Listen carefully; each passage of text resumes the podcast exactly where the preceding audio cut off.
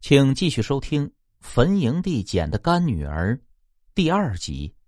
道士靠近夫人，凑在她的耳边小声的说：“你曾经在坟地中收留的那个姑娘，就是女鬼所变。”妇人听了又惊又气呀，对道士发怒道：“我的女儿是位美丽聪明的姑娘，哪里是鬼？我劝你还是快快的将此鬼除掉。”不然，这个鬼心狠手辣，一百天内他会将你的心吞噬的。如果你真不相信的话，在晚上上床的时候不要吹灭灯，闭上眼睛假装睡觉。等到你听到身边的女鬼鼾声如雷的时候，你的眼睛略微睁开，你可以发现她的原形。这道士说完就扬长而去了。妇人半信半疑，她回到家里什么也没有说，就躺在床上了。晚上，她果然点了一支蜡烛，自己和女儿躺在床上睡了。夜间的时候，妇人听到女儿已经酣然入睡，悄悄的从眼缝中瞧女儿。谁知这一看呢，大惊失色，床上哪里有什么女儿啊？是自己一个人躺在床上。他十分的吃惊，看向床前的梳妆桌前，吓得打了个冷战。凳子上坐着一个披头散发、绿眼长舌的女鬼，还时不时的吐着长长的红舌头，发出的声音就异常恐怖。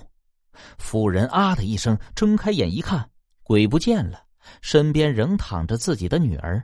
她有些心神不定了。女孩听到声音被惊醒，猛坐起来问：“母亲怎么了？”妇人坐起来说：“啊，我刚才做了一个噩梦。”梦见我看见了鬼了，母亲不必害怕，有女儿在，鬼不敢来的。来，我们一起打鬼。妇人点点头，又躺下了。虽说她身子躺在床上，但她的心早跑了。这一晚上，她是翻来覆去的睡不着啊，老想着鬼的事儿第二天，妇人接着去寻找老道，不一会儿就找到了。他见到老头，就跪在地上朝老道磕头：“道士，救救我吧！”老道士连忙扶起了妇人，这个好办，我有一个宝丹，能在热水中融化。只要你能把宝丹放进这个碗里，让女鬼喝下去，她就会出现原形。最后，我就会赶来降服她。夫人听了，结果当时就回家了。妇人真的回家倒了一杯水，泡了一杯茶，悄悄的把保单放进了茶里。很快，保单融化成水了。妇人递给女鬼，女鬼不知情，结果端起茶杯一饮而尽。坐了一会儿，女鬼喊肚子疼，疼的在地上翻来覆去。突然，她好像想起了什么，一个鲶鱼打挺站了起来，伸出爪子，凶狠的朝着妇人扑去。妇人吓得魂儿都飞了，呆呆的站在那儿，不知所措。眼看着女鬼的利爪就要到跟前了，就在这千钧一发之际，那个老道士来了。把手中的拂尘一抖，那女鬼就现了原形。